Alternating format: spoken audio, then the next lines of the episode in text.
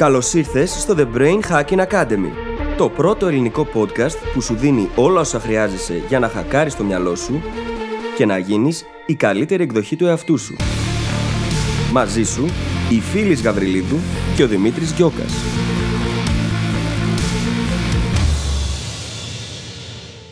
Γεια σου Brain Hacker και καλώς ήρθες σε ένα ακόμα επεισόδιο του The Brain Hacking Academy. Σήμερα έχουμε ένα επεισόδιο που είναι βγαλμένο από τη δικιά μας πραγματικότητα. Μιλάμε για συναισθήματα και καταστάσεις που εμείς οι ίδιοι είχαμε πριν πολύ λίγο καιρό.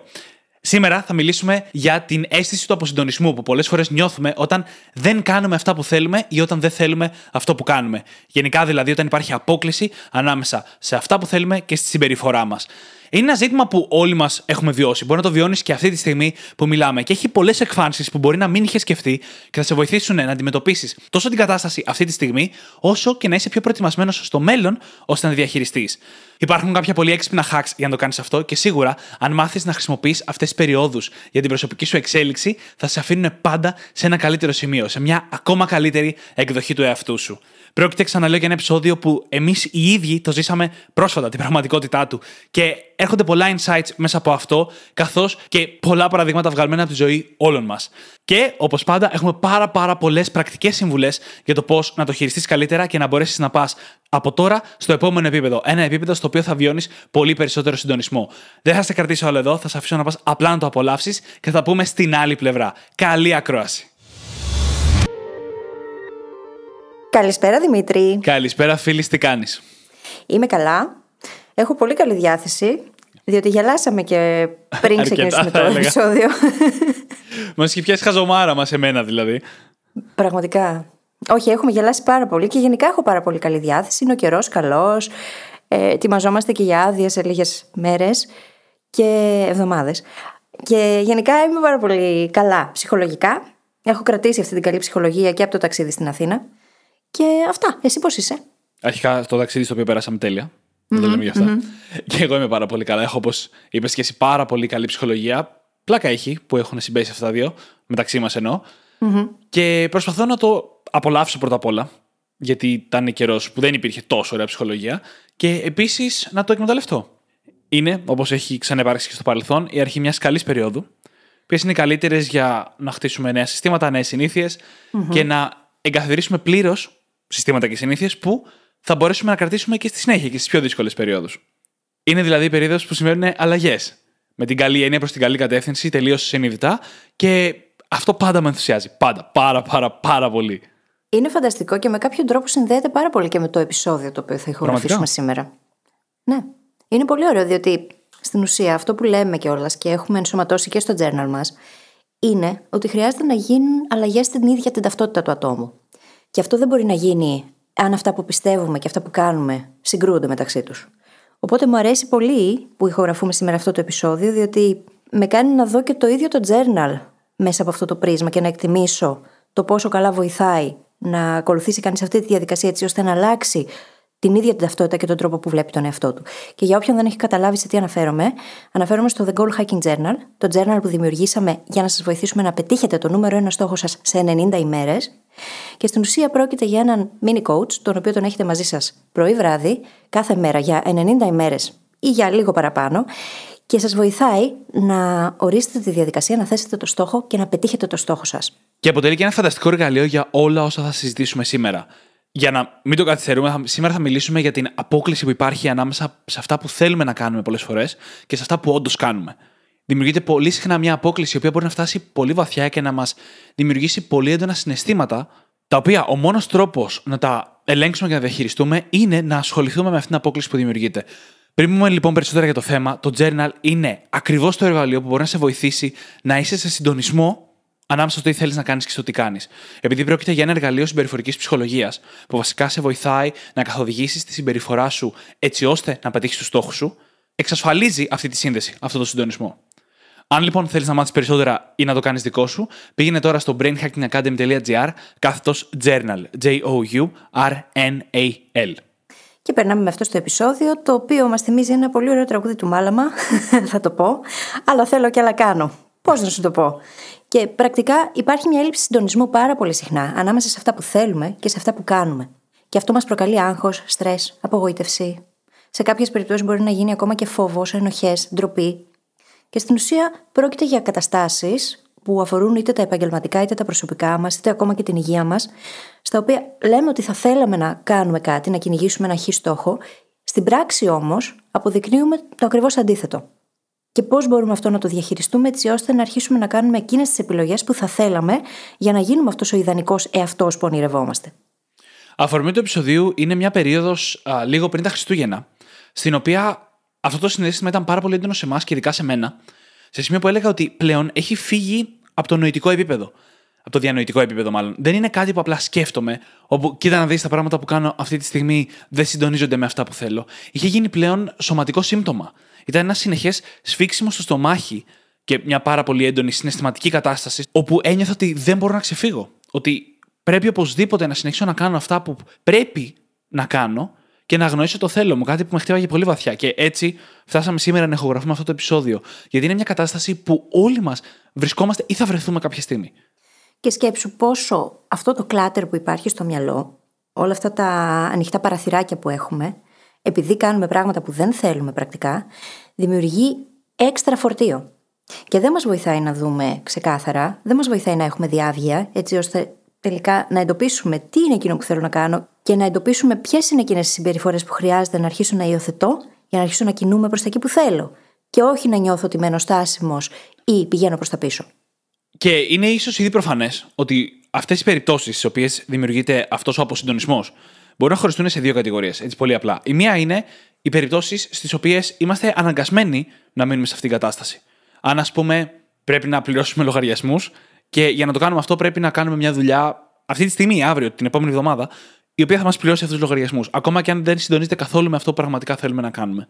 Και η πολύ μεγαλύτερη πλειοψηφία των περιπτώσεων είναι αυτές τις οποίες μπορούμε να κάνουμε κάτι και να τις αλλάξουμε.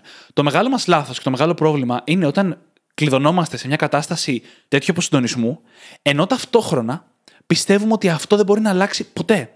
Παραδείγματος χάρη, είμαστε σε μια καριέρα που δεν μας γεμίζει καθόλου, αλλά δεν είναι ότι σκεφτόμαστε ότι σε 6 μήνες θα έχουμε αλλάξει καριέρα. Βλέπουμε το μέλλον και μας βλέπουμε ακόμα εγκλωβισμένους σε αυτή την κατάσταση.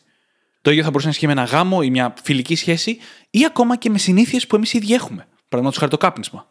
Είναι πολύ σημαντικό να αναγνωρίσουμε ότι ακόμα και στις περιπτώσεις που αυτή τη στιγμή είμαστε υποχρεωμένοι, εγκλωβισμένοι, δεν θα είμαστε για πάντα.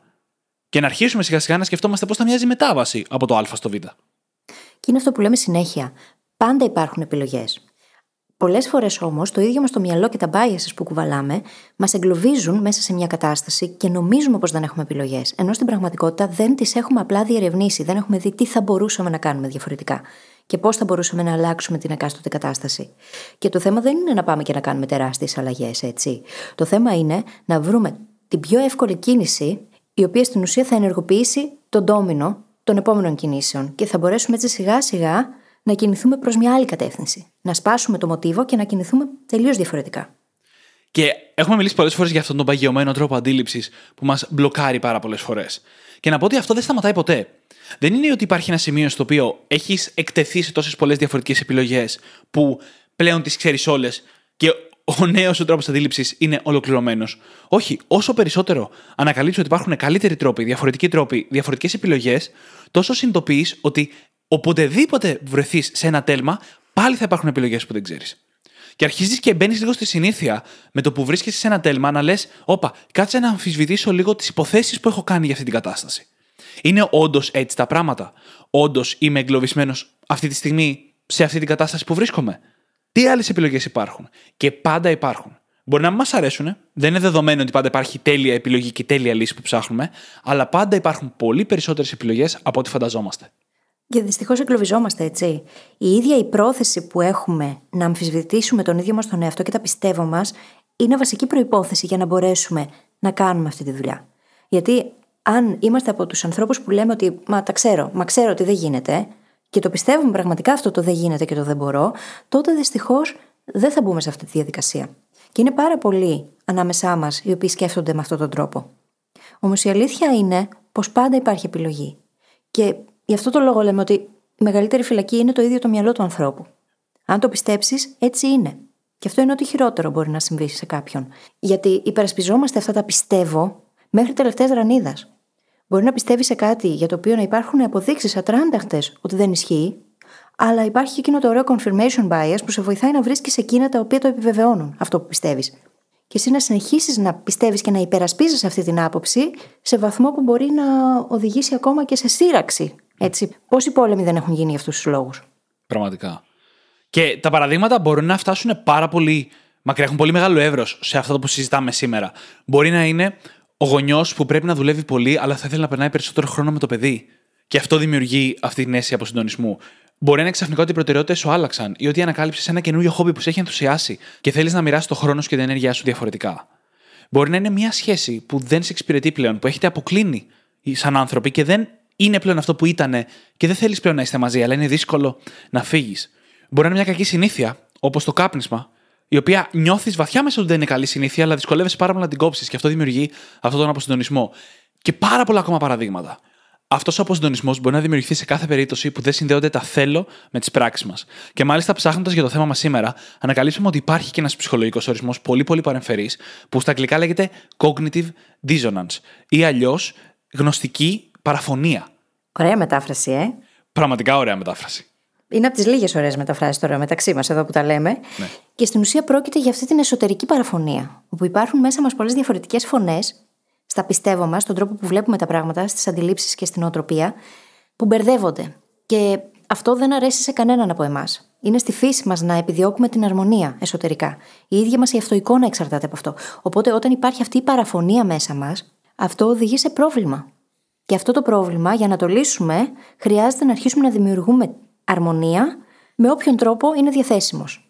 Αυτό μπορεί να σημαίνει ότι θα κρατήσουμε τα ίδια πιστεύω ή θα βρούμε τρόπο να δικαιολογήσουμε τα πιστεύω που έχουμε. Και ένα σωρό άλλα πράγματα τα οποία θα συζητήσουμε τώρα εδώ.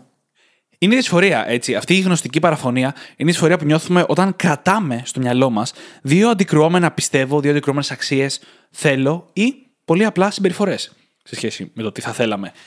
Το πρόβλημα εδώ είναι ότι πέρα από τα δυσάρεστα συναισθήματα που αναφέραμε νωρίτερα, ακόμα και το σφίξιμο στο στομάχι που περιέγραψα εγώ λίγο πριν τα Χριστούγεννα, προσπαθούμε και συνεχώς να δικαιολογήσουμε τις επιλογές μας.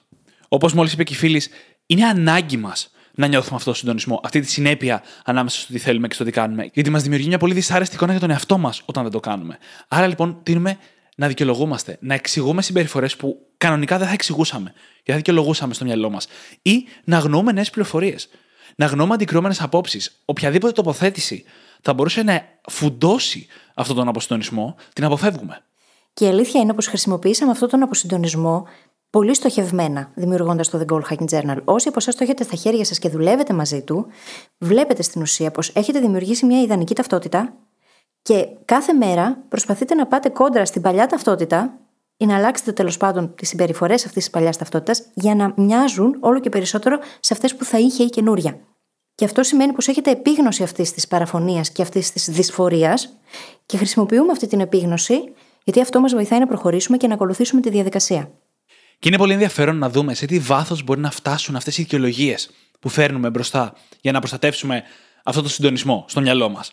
Είναι ξεκάθαρο ότι οι άνθρωποι θα φτάσουμε πολύ μακριά για να το προστατεύσουμε αυτό. Και ένα πολύ ενδιαφέρον παράδειγμα που έχει ερευνηθεί έχει να κάνει με την πολιτική. Όπου, αν διατηρείς δύο πολιτικές απόψεις, όπου κανένα κόμμα δεν εκφράζει και τις δύο, με τον καιρό θα τείνεις να αποκτήσεις τις απόψεις του κόμματος που υποστηρίζεις και τις παράταξεις που υποστηρίζεις, ανεξάρτητα με τα αρχικά σου πιστεύω. Να το κάνουμε λίγο πιο πρακτικό. Αν στην Αμερική είσαι ταυτόχρονα κατά των όπλων και υπέρ μιας πιο συντηρητικής οικονομικής πολιτικής, δεν υπάρχει κάποιο από τα δύο μεγάλα κόμματα που να σε εκφράζει. Και στα δύο δεν γίνεται, γιατί τυχαίνει να είναι στα αντίθετα κόμματα η κάθε άποψη. Όταν λοιπόν εσύ διαλέγεις ποιο από τα δύο θα ψηφίσεις, με βάση ποιο είναι πιο σημαντικό από αυτά για σένα ή άλλες πολιτικές απόψεις, με τον καιρό η αντικρουόμενη άποψη με την παράταξή σου χάνεται. Και αρχίζεις και εκφράζεις απόψεις που τείνουν και συνάδουν με τις επιλογές σου. Γιατί αλλιώς θα είχες τη γνωστική παραφωνία του «Εγώ ναι, μεν πιστεύω αυτό, αλλά ψηφίζω κάποιον που υποστηρίζει το ακριβώς αντίθετο». Ακριβώς. Και όταν δεν γίνεται συνειδητά, όποτε υπάρχει αυτή η παραφωνία, κάτι πρέπει να αλλάξει τον τρόπο σκέψης ή συμπεριφοράς μας. Διαφορετικά δεν μπορούμε να ζήσουμε με τον εαυτό μας. Είναι πάρα πολύ άβολο το συναίσθημα που δημιουργείται. Οπότε εκεί έρχονται και τα biases μας να μας ξεγελάσουν και στην ουσία είναι ο τρόπος με τον οποίο δουλεύει το μυαλό μας, ο οποίος μπορεί να αποτελέσει εξαιρετικό εργαλείο για να εξελιχθούμε και ταυτόχρονα πάρα πολύ σημαντικό εμπόδιο το οποίο μας κρατάει πίσω. Και μάλιστα όλα αυτά δεν είναι μόνο στο επίπεδο της πολιτικής ή ίσως κάτι που το κρατάμε χρόνια στο μυαλό μας, όπως είναι οι πολιτικές μας απόψεις. Συνεχώς δικαιολογούμε τον εαυτό μας, είτε κάνοντας τις επιλογές μας καλύτερες από ό,τι είναι στην πραγματικότητα, στο μυαλό μας, είτε κάνοντας αυτά που δεν επιλέξαμε χειρότερα στο μυαλό μας.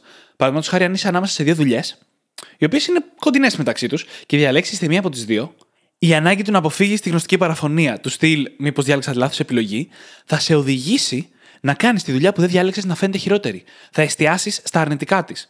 Και αντίστοιχα, τη δουλειά που διάλεξες θα την κάνεις να φαίνεται καλύτερη. Θα εστιάσεις στα θετικά της. Και το μυαλό, το ανθρώπινο μυαλό, έχει εξαιρετικό ταλέντο, αν μπορούμε να το πούμε έτσι, στο να βρίσκει δικαιολογίες.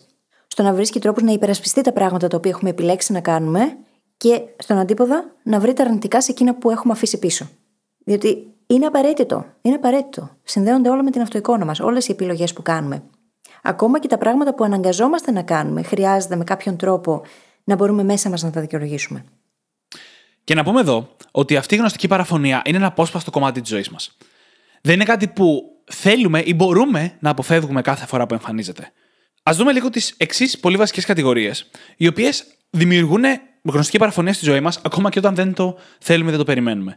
Η μία περίπτωση είναι αρκετά κλασική για τους περισσότερους από εμάς στη ζωή μας, είναι όταν υποχρεωνόμαστε να διατηρήσουμε μια σύγκρουση.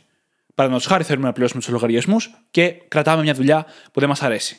Ή θέλουμε σήμερα να μετακινηθούμε σε ένα καινούριο επάγγελμα, αλλά η μεταβατική περίοδος δεν είναι εύκολη, οπότε πρέπει για ένα εύλογο χρονικό διάστημα να μείνουμε σε ένα κομμάτι που δεν μας αρέσει. Επίσης, μια άλλη περίπτωση είναι όταν εμφανίζονται νέες πληροφορίες.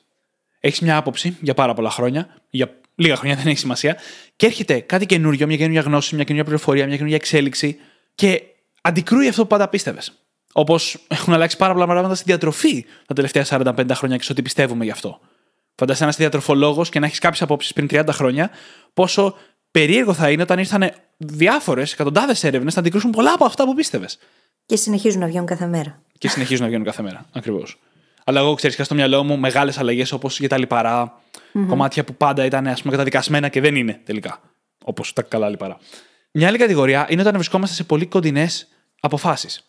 Όταν έχουμε να διαλέξουμε ανάμεσα σε δύο πολύ κοντινές δουλειές, το παράδειγμα που είπαμε νωρίτερα, είναι σχεδόν αυτονόητη η ύπαρξη της γνωστικής παραφωνίας, γιατί δεν είναι ξεκάθαρο για εμάς τους ίδιους τι θέλουμε και τι κάνουμε. Για να είναι καλές οι δουλειές και οι δύο και να τις σκεφτόμαστε, έχουν θετικά χαρακτηριστικά, κάποια διαφορετικά μεταξύ τους, τα οποία τα θέλουμε όλα. Άρα υποχρεωτικά θα αναγκαστούμε να αφήσουμε κάτι πίσω και θα δημιουργηθεί αυτή η γνωστική παραφωνία. Και μια ακόμα κατηγορία είναι η περίπτωση που έχουμε καταβάλει προσπάθεια για κάτι. Όταν έχουμε καταβάλει προσπάθεια, και αυτό συνδέεται πάρα πολύ με το sunk cost fallacy, το συγκεκριμένο bias το οποίο έχουμε συζητήσει πάρα πολλές φορές, στην ουσία αυτή η προσπάθεια που έχουμε καταβάλει, επειδή μέσα μας θέλουμε να τη δικαιολογήσουμε, να την αιτιολογήσουμε, θα βρούμε τον τρόπο να το κάνουμε. Για παράδειγμα, αν κάποιος βρίσκεται σε έναν χώρο εργασίας που δεν του αρέσει, αλλά είναι ήδη 10 χρόνια εκεί, θα δικαιολογεί μέσα του πολύ πιο εύκολα την επιλογή του να μείνει, ακόμα και αν δεν είναι ευχαριστημένος, ακριβώς επειδή έχουν ήδη περάσει 10 χρόνια. Με την ίδια λογική, μπορεί κάποιος να μένει σε μια σχέση η οποία δεν είναι πια αυτό που θέλει, ακριβώς επειδή είναι ήδη 10 χρόνια με τον άλλον άνθρωπο και με κάποιον τρόπο πείθει τον εαυτό του ότι μπορούν να διορθωθούν οι καταστάσεις και τα προβλήματα, ακριβώς επειδή δεν θέλει να θυσιάσει αυτά τα 10 χρόνια που έχουν περάσει. Και δεν γίνεται όμως. Και με τον καιρό θα δημιουργήσει αυτό τη γνωστική παραφωνία. Αυτές οι περιπτώσεις λοιπόν, και οι 4 που αναφέραμε, είναι ένα απόσπαστα κομμάτια της ανθρώπινης ζωής. Κάποιες φορές θα πρέπει να κάνεις κάτι, κάποιες φορές θα έχεις νέες πληροφορίες, κάποιες φορές θα έχεις δύσκολες αποφάσεις και για κάποια πράγματα θα έχεις προσπαθήσει πολύ καιρό στη ζωή σου.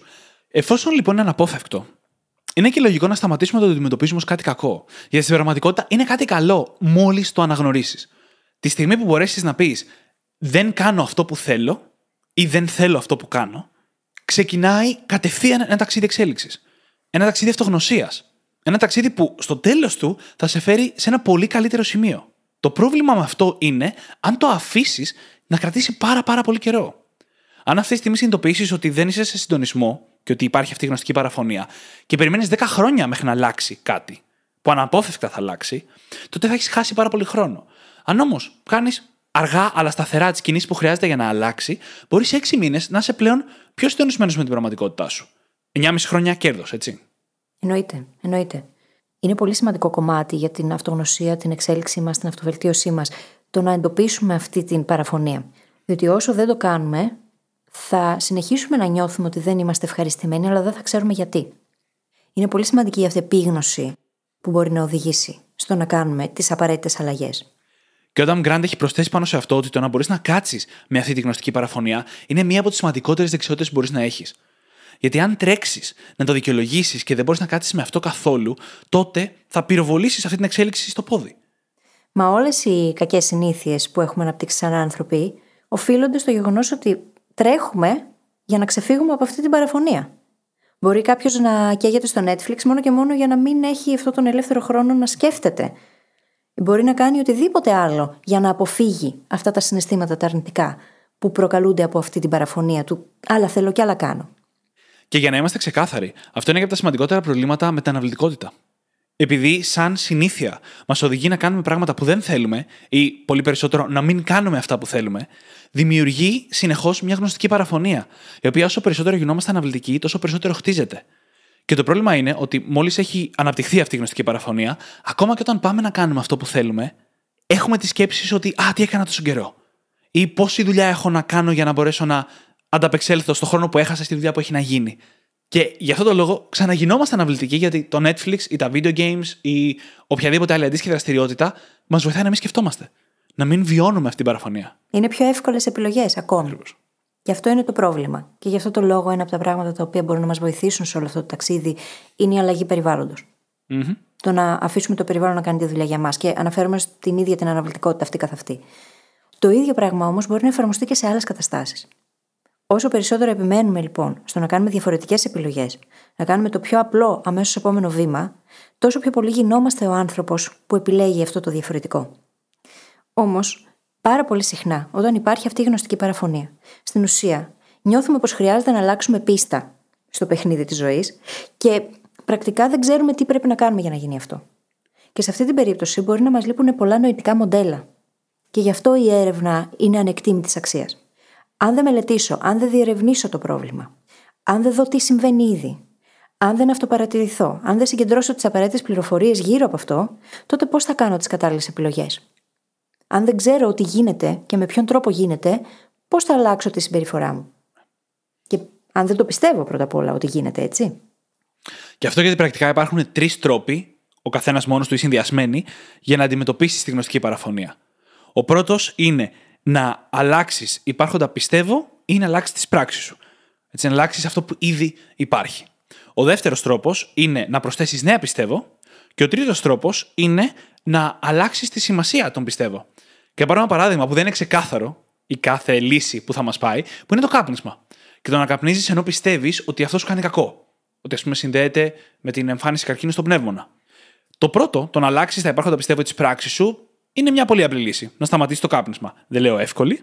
Είναι απλή να την πούμε αυτή τη στιγμή. Όχι, έτσι. Θα σου πω κάτι. Είναι εύκολη αρκεί να κάνεις την απαραίτητη δουλειά από πίσω. Δεν είναι τόσο δύσκολο. Γιατί έχοντας υπάρξει καπνίστρια και φανατική καπνίστρια κιόλας για πάνω από μια δεκαετία, θα σας πω ότι ήταν εύκολη η διακοπή του. Δεν έχει να κάνει με τα συμπτώματα τα σωματικά. Τα σωματικά συμπτώματα είναι πάρα πολύ εύκολο να τα διαχειριστεί κανείς. Δεν είναι τίποτα παρά μια αίσθηση έλλειψης για λίγες μέρες.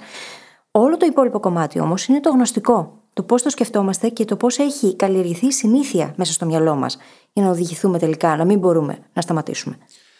Κοίτα να δεις, χωρίς να έχω υπάρξει ποτέ καπνιστής, αναγνωρίζω ότι υπάρχουν προβλήματα για κάθε άτομο που είναι πιο δύσκολα ή πιο εύκολα.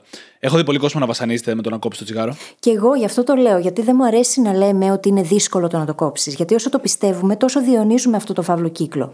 Αν πιστέψεις ότι μπορεί να γίνει και ότι μπορεί να είναι και εύκολο ακόμη, θα βρεις και τον τρόπο. Θα τον αναζητήσεις, αν μη τι άλλο. Αυτή η προσέγγιση με καλύπτει. Το δεύτερο, λοιπόν, όπως είπαμε, μετά το να αλλάξεις τα πιστεύω σου, είναι το να προσθέσεις νέα πιστεύω. Παραδείγματος χάρη, να αναζητήσεις και να αναγνωρίσεις ότι δεν έχει υπάρξει μια ξεκάθαρη σύνδεση αποδεδειγμένη μεταξύ τσιγάρου και καρκίνου στο πνεύμονα. Και εκεί που πάντα πίστευες ότι υπάρχει αυτή η σύνδεση, να πεις ότι κοίτα να δεις, δεν είναι σίγουρο ότι υπάρχει. Έχω πλέον το νέο πιστεύω ότι δεν συνδέονται αυτά μεταξύ τους. Άρα μπορώ να συνεχίσω να καπνίζω χωρίς τύψεις, χωρίς την παραφωνία. Και πολλές φορές αυτό μπορεί να μοιάζει με το επιχείρημα του «Μα ο παππούς μου έφτασε τα 100 και κάπνιζε μια ζωή». Υπάρχουν τέτοια παραδείγματα, έτσι. Εννοείται. Και γι' αυτό το λόγο και δεν είναι 100% η σύνδεση αποδεδειγμένη. Mm-hmm. Υπάρχουν προφανώς πάρα πολλοί παράγοντες που συμβάλλουν σε αυτό. Παρ' όλα αυτά, είναι εύκολο να πείσει κανείς τον εαυτό του γι' αυτό και να πει ότι θα είμαι σε αυτό το ποσοστό εγώ, όχι στο άλλο. Mm-hmm. Και η τρίτη επιλογή θα ήταν να αλλάξουμε τη σημασία των πιστεύω. Να γυρίσεις, ας πούμε, και να πεις: μια ζωή την έχουμε και θα τη ζήσω όπως θέλω. Και δεν θα ασχοληθώ αυτή τη στιγμή με τις πιθανές μελλοντικές επιπτώσεις του καπνίσματος. Εγώ θέλω να ζήσω με τον τρόπο που ζω. Σημείωση, σε αυτό το παράδειγμα, και επειδή το διαλέξαμε, δεν είναι σε κάθε κομμάτι ο στόχος μια καλύτερη ζωή. Που εννοείται ότι εμείς αυτό πρεσβεύουμε. Έτσι. Αλλά εδώ πέρα μιλάμε για το πώς να αντιμετωπίσεις τη γνωστική παραφωνία. Mm-hmm. Και αν οποιαδήποτε από τα τρία αυτά σε κάνει να νιώθεις καλύτερα με τις επιλογές σου και εξαφανίσει αυτό το σφίξιμο σου στο μάχη, το άγχος, την απογοήτευση, το πώς βλέπεις τον εαυτό σου, το κάνει καλύτερο κτλ. Τότε πέτυχες αυτό το στόχο. Αν εννοείται το συνδυάσουμε αυτό με επιλογές που είναι καλύτερες και για τη ζωή μας από άλλες απόψεις, τότε ακόμα καλύτερα. Γνωρίζοντας όμως με ποιους τρόπους το μυαλό έρχεται να δικαιολογήσει αυτά που δεν δικαιολογούνται, μπορούμε να αρχίσουμε να τα χακάρουμε πολύ πιο εύκολα. Μπορούμε να αρχίσουμε να θέτουμε τα κατάλληλα ερωτήματα σε άλλους ανθρώπους οι οποίοι το κατάφεραν. Μπορούμε να αρχίσουμε να θέτουμε τα κατάλληλα ερωτήματα στον εαυτό μας για να μπορέσουμε να δούμε πού υπάρχει παραφωνία και πώς μπορώ να το διαχειριστώ. Και κάτι πολύ σημαντικό είναι το να διερευνήσουμε τι ιστορίες λέμε στον εαυτό μας σχετικά με το κάθε θέμα. Γιατί η αλήθεια είναι πως είμαστε εξαιρετικοί παραμυθάδες. Όλοι μας. Είμαστε οι καλύτεροι παραμυθάδες που υπάρχουν στον πλανήτη. Και αυτοπαραμυθιαζόμαστε, πιστεύουμε το παραμύθι μας και μετά πράττουμε αναλόγως. Οπότε αυτό τώρα το παραμύθιασμα, ή που θα βρούμε τον τρόπο να το αλλάξουμε, να το χρησιμοποιήσουμε υπέρ μας, ή που θα συνεχίσουμε να ζούμε την ίδια ζωή. Και όπως έχουμε πει πολλές φορές, δεν μπορούμε να λύσουμε ένα πρόβλημα από το ίδιο επίπεδο στο οποίο δημιουργήθηκε. Οπότε, αν συνεχίζω να λέω μια χ ιστορία στον εαυτό μου για ένα θέμα και συνεχίζω να έχω την ίδια συμπεριφορά και συνεχίζω να αντιμετωπίζω τα ίδια προβλήματα, τότε μάλλον χρειάζεται να αλλάξω το παραμύθι που λέω. Και όλο αυτό μπαίνει στη λογική του να αναζητήσεις γιατί παραμένεις αποσυντονισμένος. Γιατί δεν κάνεις κάτι γι' αυτό. Μπορεί να το συνειδητοποιήσεις πριν ένα μήνα. Και η ερώτηση είναι, γιατί τον τελευταίο μήνα δεν έκανα κάτι για να τα αλλάξω, και επίσης γιατί έμεινα σε αυτή την κατάσταση τα τελευταία 3 χρόνια. Και μια εξίσου σημαντική ερώτηση, με ποιον τρόπο έμεινα σε αυτή την κατάσταση τα τελευταία 3 χρόνια. Πώς το έκανα. Τι κάνω δηλαδή. Πώς σκέφτομαι επίσης. Γιατί το γιατί ίσως να μην είναι το πιο εύκολο πράγμα να απαντήσει κανείς. Το πώς όμως έχει να κάνει με τη συμπεριφορά μας. Και βλέποντας τη συμπεριφορά, παρατηρώντας την, μπορούμε να πάμε προς τα πίσω και να βρούμε και τις σκέψεις που οδήγησαν σε αυτήν. Και αυτό είναι πάρα πολύ σημαντικό, γιατί από τα μεγαλύτερα κομμάτια εξέλιξης που θα βιώσουμε σε αυτή τη διαδικασία είναι το να δούμε γιατί δεν κάναμε κάτι μέχρι σήμερα. Να δούμε τι ήταν αυτό που μας κράταγε πίσω και να το αντιμετωπίσουμε. Και αυτό γιατί ο λόγος που δεν κάναμε κάτι μέχρι σήμερα, στο 99% των περιπτώσεων, είναι κάποιος φόβος. Mm. Και τις περισσότερες περιπτώσεις δεν ζούμε συντονισμένοι με αυτό που θέλουμε, γιατί φοβόμαστε. Και σκεφτείτε πόσο αναπόφευκτο είναι αυτό. Προχωράμε στη ζωή μας και κάποια στιγμή δημιουργείται ένας στόχος, ένα όνειρο, μια επιθυμία που είναι κάπως έξω από αυτά που μπορούμε να φτάσουμε αυτή τη στιγμή. Απαιτεί ίσως κάποιο ρίσκο. Απαιτεί να εκτεθούμε, να γίνουμε ευάλωτοι ή να ρισκάρουμε χρήματα ή χρόνο ή ενέργεια, τη φήμη μας, οτιδήποτε. Την υπόλοιψή μας, μάλλον. Σχεδόν πάντα, κάποια στιγμή στη ζωή μας, θα θελήσουμε κάτι που είναι λίγο πιο πέρα από εκεί που μπορούμε να φτάσουμε. Και αυτό θα απαιτήσει ρίσκο. Και το ρίσκο πάντα περιέχει φόβο. Άρα λοιπόν είναι δεδομένο ότι θα βρεθούμε σε κάποιο σημείο να φοβόμαστε να συντονίσουμε αυτό που κάνουμε με αυτό που θέλουμε. Πρέπει να μας γίνει συνήθεια να αναγνωρίζουμε τους φόβους μας, να τους κατανοούμε και σιγά να τους προσπερνάμε. Γιατί δεν πρόκειται να εξαλειφθούν ποτέ. Η φόβη είναι αναπόσπαστο κομμάτι της ανθρώπινης ύπαρξης. Δεν υπάρχει κάποιος που δεν φοβάται. Όλα αυτά είναι ψέματα, εκτός αν είσαι ψυχοπαθής. Κυριολεκτικά ψυχοπαθής, με την κλινική εικόνα της ψυχοπάθειας. Άρα λοιπόν, αυτή τη στιγμή ο φόβος θα είναι εκεί και πάντα θα βρεθεί μπροστά μας και να μας εμποδίσει από το να ζήσουμε καλά ή το να είμαστε συντονισμένοι σε αυτά που θέλουμε, αξίζει να χτίσουμε τη δεξιότητα, το να τον αναγνωρίζουμε και να μπορούμε να τον αντιπαρέλθουμε και να προχωρήσουμε προς τα μπροστά. Ενώ φοβόμαστε, όχι μόλις σταματήσουμε να φοβόμαστε.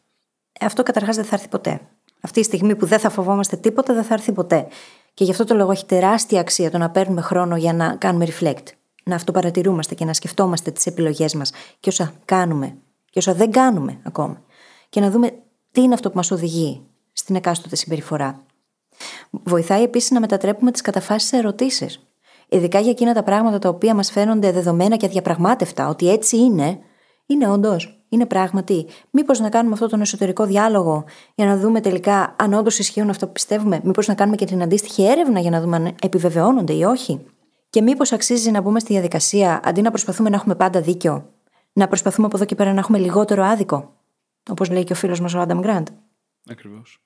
Και μιας και μίλησες για το να κάνουμε reflect, εννοείται ότι πριν από όλα όσα έχουμε πει, θέλουμε να παρατηρήσουμε τον εαυτό μας για να αποκτήσουμε επίγνωση ότι νιώθουμε αποσυντονισμένοι. Γιατί μπορεί να συμβαίνει και να μην το καταλαβαίνουμε.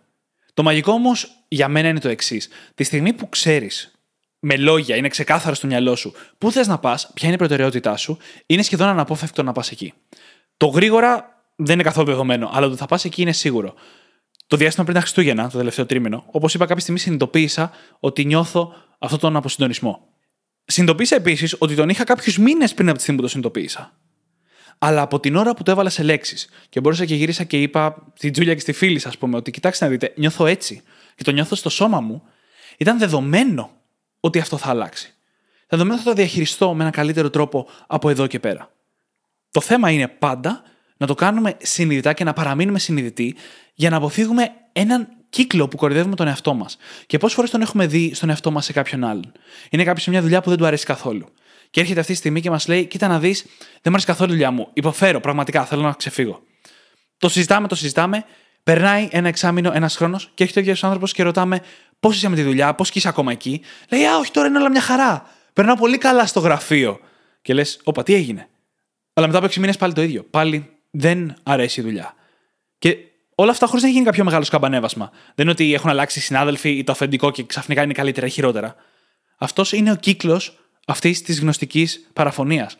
Όπου πείθουμε τον εαυτό μας ότι όλα είναι καλά και μετά ξαναβγαίνει το πρόβλημα στην επιφάνεια και μετά ξαναπείθουμε τον εαυτό μας ότι είναι όλα καλά. Αλλά δεν είναι. Και νομίζω ότι ένας πολύ ωραίος τρόπος για να αρχίσουμε να παρατηρούμε αυτή τη γνωστική παραφωνία είναι να αρχίσουμε να παρατηρούμε τα πρέπει που λέμε στον εαυτό μας. Πόσα πρέπει δεν είναι εκείνα που λέμε. Και όταν λες ότι πρέπει να κάνεις κάτι, είναι σαν να λες ότι δεν θέλεις να το κάνεις. Ότι είσαι υποχρεωμένος. Υπάρχει τεράστια διαφορά ανάμεσα στο πρέπει που λέμε και στο επιλέγω. Είναι άλλο πράγμα να πω ότι πρέπει να τρέφομαι πιο υγιεινά για την υγεία μου, για να φροντίσω την υγεία μου, και είναι άλλο πράγμα να λέμε επιλέγω να τρέφομαι υγιεινά, επειδή έτσι έχω περισσότερη ενέργεια και νιώθω καλύτερα στο σώμα μου. Είναι πολύ μεγάλη δύναμη το ρήμα επιλέγω. Και αν αρχίσουμε και παρατηρούμε αυτά τα πρέπει, ότι πρέπει να πάω στη δουλειά επειδή, που συνήθως έχουν να κάνουν με κάποιον εξωτερικό παράγοντα, και αρχίσουμε και τα αλλάζουμε και τα μετατρέπουμε σε επιλέγω να κάνω αυτό επειδή, το οποίο επειδή χρειάζεται να είναι εσωτερικό, να είναι κάποιο εσωτερικό κίνητρο. Αν αρχίσουμε να το κάνουμε αυτό, θα νιώσουμε και πολύ πιο δυνατοί. Και σίγουρα θα έχουμε εντοπίσει και τις γνωστικές παραφωνίες που χρειάζεται να φύγουν από τη ζωή μας. Και αφού επιλέξουμε, αφού ξέρουμε τι είναι αυτό που θέλουμε να κάνουμε, υπάρχει πάντα η περίπτωση να μπορούμε να το κάνουμε αμέσως. Οι μεταβάσεις στη ζωή είναι από τα πιο δύσκολα πράγματα και πολλές φορές θέλουν κάποιο χρόνο. Λιγότερο από ό,τι φανταζόμαστε, πολύ συχνά, αλλά θέλουν κάποιο χρόνο. Και εκεί χρειάζεται να κάνουμε υπομονή. Αλλά όχι την υπομονή του στυλ κάθομαι και υπομένω, την υπομονή του έχω ένα πλάνο για να μετακινηθώ από εδώ που βρίσκομαι στην επόμενη κατάσταση. Στην κατάσταση συντονισμού. Και εκτελώ το πλάνο, ενώ ταυτόχρονα κάνω υπομονή για το ενδιάμεσο διάστημα. Και όταν έχεις πλάνο, όταν ξέρεις ότι έρχεται αυτό που θέλεις, η υπομονή είναι πολύ πιο εύκολη. Ακούω συχνά άτομα τα οποία ζορίζονται πάρα πολύ, δεν είναι καλά στην πραγματικότητά τους και λένε: κάνω υπομονή. Και αν ρωτήσεις, κάνεις υπομονή για ποιο πράγμα, δεν έχουν απάντηση. Αλλά υπομονή δεν μπορεί να υπάρξει και πόσο μάλλον δεν μπορεί να λειτουργήσει, αν δεν περιμένουμε να αλλάξει κάτι κακό ή να έρθει κάτι καλό. Ναι, γιατί χρειάζεσαι κάτι στο οποίο ελπίζεις. Χωρίς την ελπίδα δεν υπομένεις, απλά ανέχεσαι. Και έχει πολύ μεγάλη διαφορά το ένα με το άλλο. Ακριβώς. Και σε αυτά τα πλαίσια χρειάζεται να έχουμε εντοπίσει το σημείο το οποίο χρειάζεται να αλλάξει, να έχουμε δημιουργήσει ένα πλάνο και να αρχίσουμε να αξιοποιούμε τα δύο σημαντικότερα assets που έχουμε. Το χρόνο και την ενέργειά μας. Πώς θα κάνουμε τα βήματα προς την κατεύθυνση που θέλουμε να πάμε, αν δεν αξιοποιήσουμε αυτά με τον καλύτερο δυνατό τρόπο σε κάθε φάση αυτού του πλάνου που έχουμε δημιουργήσει? Ο χρόνος και η ενέργειά μας είναι τα πιο πολύτιμα πράγματα που έχουμε στη διάθεσή μας. Οπότε, ίσως να είναι απαραίτητο να αφαιρέσουμε σιγά-σιγά πράγματα που έχουμε στο πιάτο μας για να μπορέσει να γίνει αυτή η αλλαγή στη ζωή μας. Ίσως να χρειαστεί να πάρουμε δύσκολες αποφάσεις ή να κάνουμε δύσκολες επιλογές. Αλλά αυτές οι δύσκολες αποφάσεις και οι δύσκολες επιλογές είναι και εκείνες που θα κάνουν τη ζωή μας ευκολότερη. Και δεν είναι μόνο να τα αξιοποιήσουμε, είναι το να τα δημιουργήσουμε πρακτικά. Και γιατί το λέω αυτό? Τις περισσότερες περιπτώσεις που υπάρχει αυτός ο αποσυντονισμός έχει να κάνει με το χρόνο και την ενέργεια. Τις περισσότερες φορές θα θέλαμε να κάνουμε άλλα πράγματα ή να μπορούμε να αφιερώνουμε χρόνο σε άλλα κομμάτια της ζωής μας και αυτό που μας εμποδίζει είναι η έλλειψη χρόνου ή ενέργειας. Θα θέλαμε να προσέχουμε περισσότερο τη διατροφή μας και δεν το κάνουμε. Να αφιερώνουμε περισσότερο χρόνο στα παιδιά μας και δεν το κάνουμε. Θα θέλαμε να ασχολούμαστε περισσότερο με τη δουλειά μας, αλλά τρέχουμε πάρα πολύ να φροντίσουμε όλο τον κόσμο γύρω μας. Όλα αυτά, κατά κύριο λόγο, έχουν να κάνουν με χρόνο και ενέργεια. Και το να μάθουμε να διαχειριζόμαστε αυτά τα δύο θα μας δώσει το χρόνο και την ενέργεια να κάνουμε περισσότερα πράγματα και κατά προτίμηση αυτά που θέλουμε, ώστε να είμαστε σε συντονισμό. Υπάρχουν εννοείται και κάποιες περιπτώσεις, στις οποίες δεν ισχύει αυτό. Είναι περιπτώσεις στις οποίες έχουμε δύο αντικρουόμενα θέλω, όπως ας πούμε ότι μπορεί να θέλουμε πραγματικά να είμαστε ελεύθεροι αυτή την περίοδο, αλλά να είμαστε σε μια σχέση η οποία πλέον έχει αποκλίνει και δεν λειτουργεί για εμάς. Και εκεί δεν είναι θέμα χρόνου και ενέργειας. Πρέπει να πάρουμε την απόφαση να λήξουμε μια σχέση που δεν λειτουργεί πλέον και να κάνουμε αυτό το καλό και στον εαυτό μας και στον άλλον. Αλλά η πλειοψηφία έχουν να κάνουν με τον χρόνο και την ενέργεια. Οπότε η διαχείρισή τους εξορισμού θα μας φέρει περισσότερο συντονισμό.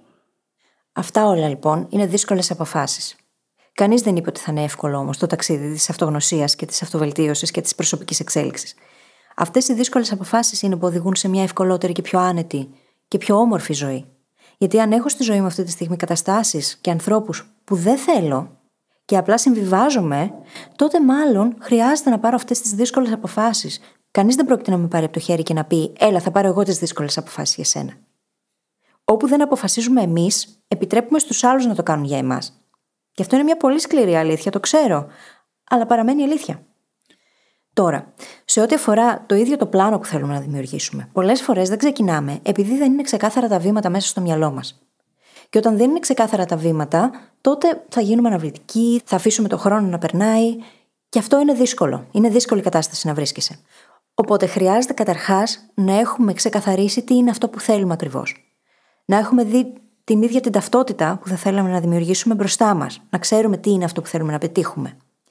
Και να δούμε έπειτα, αφού έχουμε ξεκαθαρίσει πού θέλουμε να πάμε, το σημείο Β, να έχουμε δει ποιο είναι το σημείο Α, σε ποια κατάσταση βρισκόμαστε και τι ακριβώς χρειάζεται να γίνει, τι χρειάζεται να κάνουμε δηλαδή, για να φτάσουμε από το σημείο Α στο σημείο Β. Και αυτά τα βήματα, αν δεν αρχίσουμε να τα απλοποιούμε και αν δεν αρχίσουμε να τα ξεκαθαρίζουμε, δεν θα τα βαδίσουμε ποτέ. Και είμαστε ξεκάθαροι, έτσι. Εδώ στο podcast έχουμε μια τρέλα, οι δυο μας, με την υψηλή επίδοση. Με το να μπορούμε να αποδώσουμε στο καλύτερο επίπεδο που μπορούμε, κυρίως διανοητικά, και να το φέρουμε αυτό στη ζωή μας, στη δουλειά μας και μέσα από το Brain Hacking Academy και στις δικές σας ζωές. Το να λειτουργήσει σε συντονισμό είναι cheat, είναι hack. Τεράστιο. Δεν είναι εύκολο, είναι σχετικά απλό, όπως το συζητάμε, αλλά είναι 100% hack. Γιατί η προσπάθεια είναι πιο εύκολη, η επιμονή είναι πιο εύκολη και η ανθεκτικότητα, το resilience είναι επίσης πολύ πιο εύκολα. Πόσο πιο εύκολο είναι να αντέξεις δυσκολίες σε κάτι που είναι συντονισμένο με αυτό που θες να κάνεις. Γιατί εγώ προσωπικά, όσο και αν θεωρώ τον εαυτό μου ανθεκτικό, αν ήταν κάτι στο οποίο δεν νιώθω συντονισμένος, θα είχα κάθε διάθεση να τα παρατήσω, αν τα πράγματα ήταν δύσκολα. Γιατί για ποιο λόγο να μην το κάνω. Μόνο για το self-signaling, αυτός είναι ο λόγος που δεν θα το έκανα. Μέχρι ένα σημείο. Ακριβώς. Μα αυτός είναι ο λόγος για τον οποίο συνεχίζουμε το podcast τόσο καιρό. Το απολαμβάνουμε αυτό που κάνουμε. Διαφορετικά, δεν υπήρχε περίπτωση να το συνεχίσουμε. Και επίσης, όταν ξέρεις ποιο είναι το αμέσως επόμενο βήμα κάθε φορά, είναι πολύ πιο εύκολη η διαδικασία. Είναι πολύ πιο εύκολο να κάνεις αυτό το βήμα. Όταν δεν είναι ξεκάθαρο είναι που αποφεύγεις να κινηθείς, αποφεύγεις να κάνεις το οτιδήποτε. Χρειάζεται λοιπόν να έχουμε ξεκαθαρίσει αυτά τα βήματα, να έχουμε ξεκαθαρίσει τον στόχο μας, τον σκοπό μας, και αυτό δεν σημαίνει ότι θα έχεις βρει τον έναν σκοπό ο οποίος καθορίζει όλους τους άλλους, έτσι. Αναπερίοδο αυτά τα πράγματα αλλάζουν, εξελισσόμαστε σαν άνθρωποι και τα θέλω μας αλλάζουν, οι ανάγκες μας αλλάζουν, οι προτεραιότητες μας αλλάζουν. Όμως είναι σημαντικό παρόλα αυτά να είναι ξεκάθαρο το προς τα που κινούμαστε κάθε φορά, έτσι ώστε να είμαστε σε θέση να εντοπίσουμε το αμέσως επόμενο απλούστερο βήμα. Και όπως πάντα, είναι πολύ πιο δύσκολο να ξέρεις το πού θες να πας από το να ξέρεις το πού δεν θες να πας. Και αυτή η αίσθηση αποσυντονισμού βασίζεται πιο πολύ σε αυτό. Mm-hmm. Σε ότι ξέρεις, ότι νιώθεις ότι αυτό που κάνεις αυτή τη στιγμή δεν συντονίζεται με αυτό που θέλεις. Δεν είναι 100% απαραίτητο να ξέρεις τι ακριβώς θέλεις, αλλά θα το ξέρεις αν δεν συντονίζεται αυτό που κάνεις τώρα. Οπότε κάτι πρέπει να αλλάξει. Και ένα ακόμα πολύ χρήσιμο ερώτημα είναι το εξής.